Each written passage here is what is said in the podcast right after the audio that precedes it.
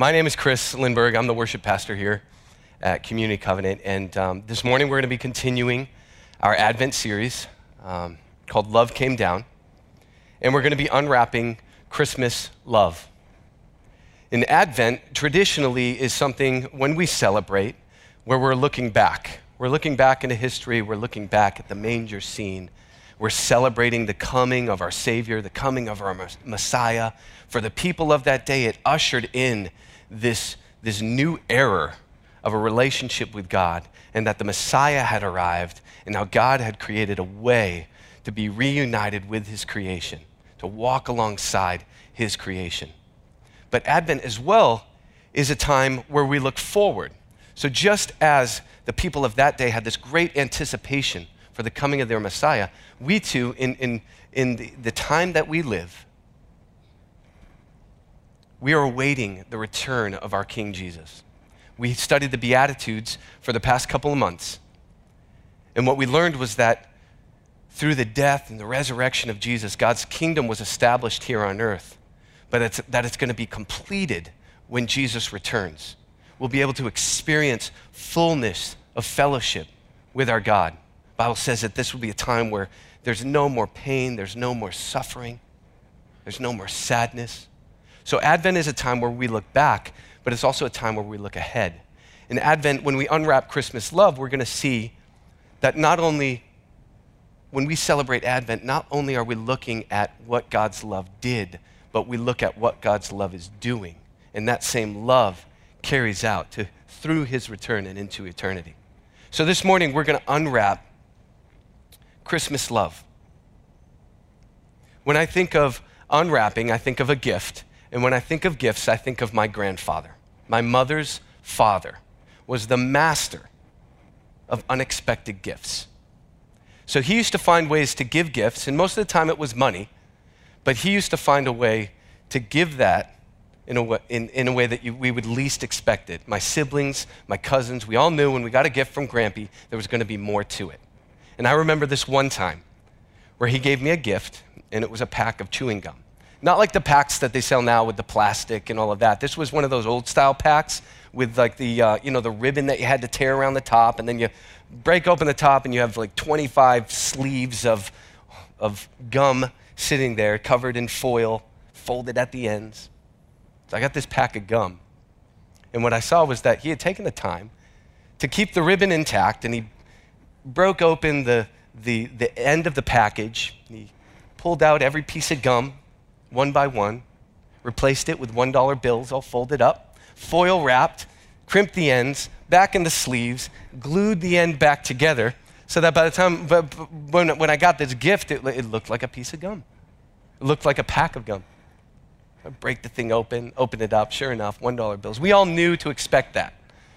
All my siblings, cousins, we all knew to expect that. I remember always being surprised, even though I knew what was coming. So, as we've been unwrapping Christmas through this series, we've been unwrapping Christmas peace, joy, hope, and now love. God has been showing us how these things may be more than what we first see or think. Christmas peace, we learned that first week. Christmas peace is more than just keeping peace, but this, uh, it's this idea of being a peacemaker. So, more than just keeping the status quo, the pursuit is to see relationships flourish, not just the absence of conflict, but a flourishing of relationships. That's making peace. And Christmas joy is more than just happiness, it's more than just happenstance or us responding to good days. Joy is a deep seated delight in God. And last week, Pastor Frank taught on Christmas hope. This idea of hope being more than just crossing our fingers and wishing or dreaming of something. But our hope is in who God is, our hope is in His promises, and our hope is that He is going to follow through with each one of those promises. There's a confidence there. And today, as we look at Christmas love, we're going to see that Christmas love is more than just a reactive feeling. And Christmas love, when we talk about Christmas love, we're really talking about God's love. So if there's one takeaway from this morning, it's this God's love is more than a reactive feeling but it's a commitment that is focused on the well being of others. God's love is more than a reactive feeling, but it's a commitment that is focused on the well being of others. So we're going to unpack this piece by piece. And it starts with God's love is not reactive. God doesn't love us because something we did, because of something He owes us. God's love is a choice. God chooses to love. It's not in response to anything about us. It's God stepping into a space, it's God initiating. That's how God loves. It starts there. God initiates. John 3:16, probably the most popular verse in the Bible, says, "For God so loved the world that he gave his only son, that whoever believes in him should not perish but have eternal life." It starts there. For God so loved. Doesn't start with me, doesn't start with the world. It starts with God's love. So God's love is not reactive. And if anything, God chooses to enter a space in love, and that space he chooses to enter is opposed to who he is. Paul writes in Romans 5 8, God shows his love for us in that while we were still sinners, so while we were still at odds with everything that God is about, Christ died for us. So not only is God's love initiated, it's not reactive, it's a choice. He steps into that space, but he's also stepping into a space that's at odds with who he is. Maybe this time of year, more than any other, with family or business get togethers, or maybe as you're out and about shopping, we can feel at odds with the people around us. Maybe they're not quite our enemies, but sometimes they can feel pretty close to it. God's word, God's word says that love needs to exist in that relationship. And we're commanded to take the first step into entering that space. Jesus said, Love your neighbor. The second greatest commandment, love your neighbor. So we're commanded to enter into that space. So God's love is not reactive, it initiates.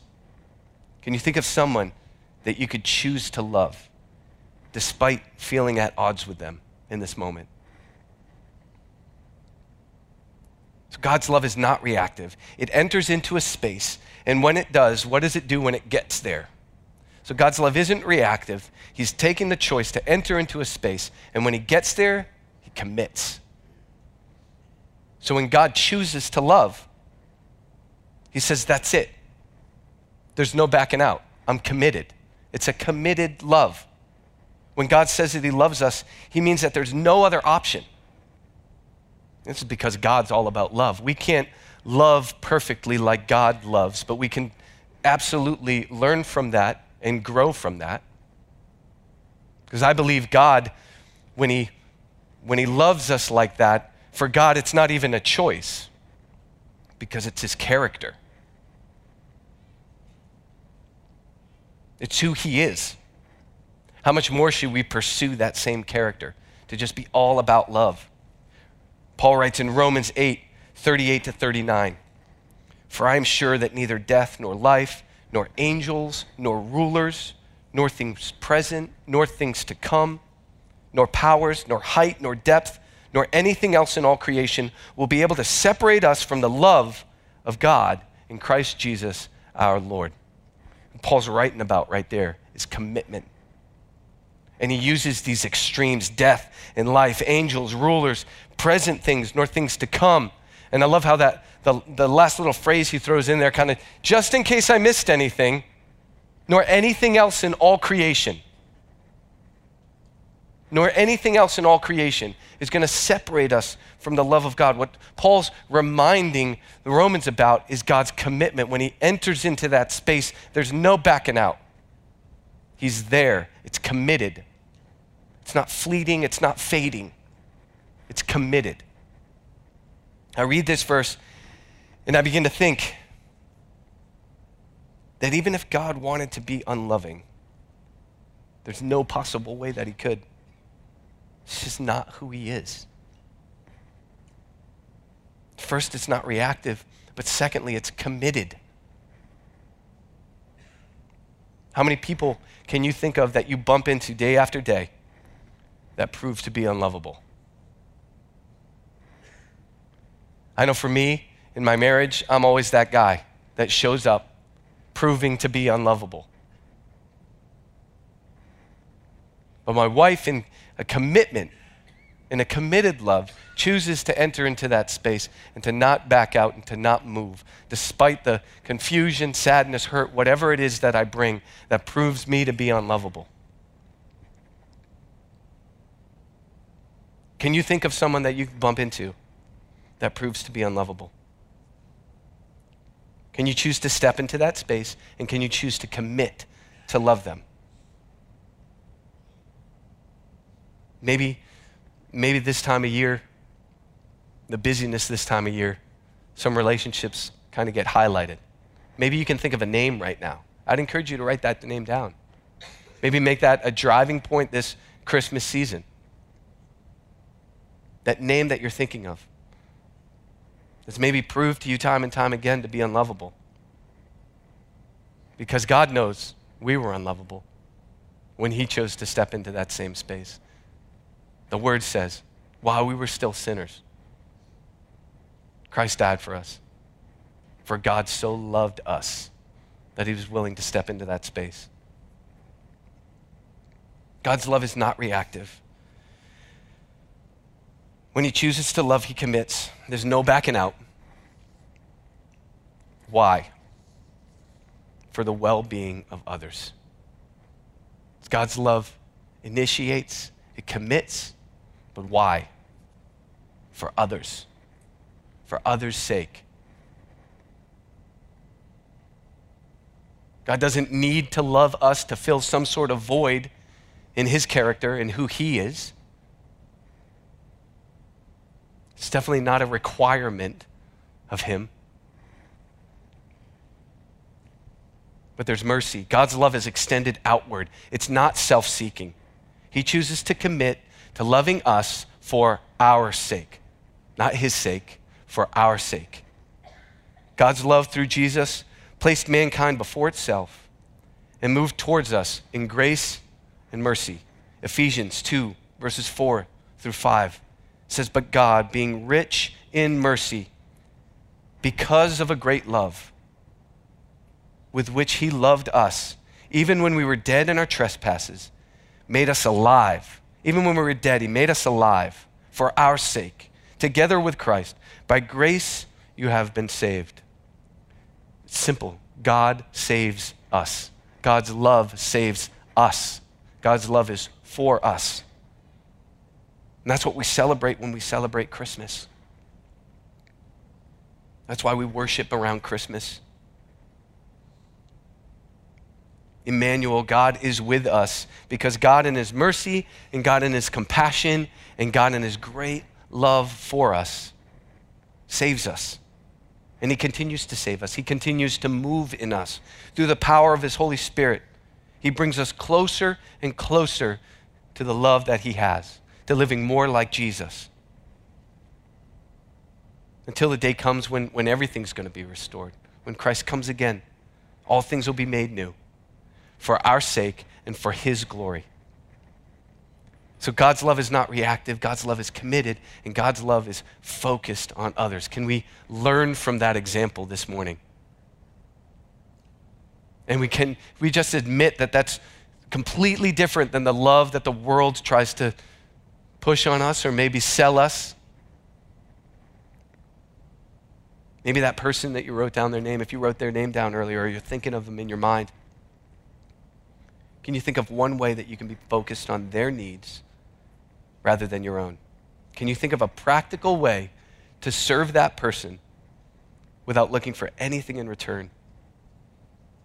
And do you know that that love will show them Jesus? Because it will. When we love people with God's love, with what God teaches us love to look like, we show them Jesus we show them God. And it's in that moment where God works. That's our testimony. That's our lives. That's the way we love one another. The Bible says that, that that they will know that we are his disciples by the way that we love one another. And God works with that, God moves through that. All the more reason for us to love the way that God loves. God's love is more than a reactive feeling, but it is a commitment that is focused on the well being of others. So, in closing, I, I just wanted to bring up 1 John 4:19. Simple verse, and it reads this: We love because he first loved us. We love because he first loved us. This verse isn't saying that we have to love. This verse isn't saying this is something that we're forced to do, or it's a requirement that we do, or it's just kind of a task that we have to check off. It's, it's, this verse isn't saying that this is something that we have to do while we're kicking rocks the whole time, because we'd really rather not. This verse is telling us that we get to love. We get to love because God first loved us. In other words, maybe that idea of love that we have is only maybe it's kind of unwrapped. And we see that it looks like something much different than what we thought, much like that pack of gum. Maybe when we unwrap God's love, we start to realize that it's, it's not the idea that we had what love is, but because He first loved us, now we can love. Now we have a solid idea of what God's love looks like. Now we have something we can work with, something that we can move with. That's what this verse is saying. God's revealed his love to us so that we can love, and we can love well because it's a good, good love. It's a healing love. It's a good love. So let's love well. Let's love one another well. And if you're listening to this right now and you're thinking that this is a tall order, this is impossible, then I want to share with you that it's not. It's not. Because God first loved us. It's not impossible because we've been graciously given the most amazing gift in all of history. And his name is Jesus. And we can give this love only because he first loved us. He loved us so much that he died for us, so that if we believe in him, we can live alongside our Creator, filled by the Holy Spirit, and we can love well. We can learn and we can serve and we can grow in this love. Not only for this life, but God's love moves on in through eternity a taste of that love here on earth, a taste of God's kingdom here on earth, is, is going to be moved through eternity. How much more should we love one another well this time of year? Sort of unwrap what we think of as love. Pursue one another in a godly love so that we can bring Him glory and we can be a witness to others. Amen?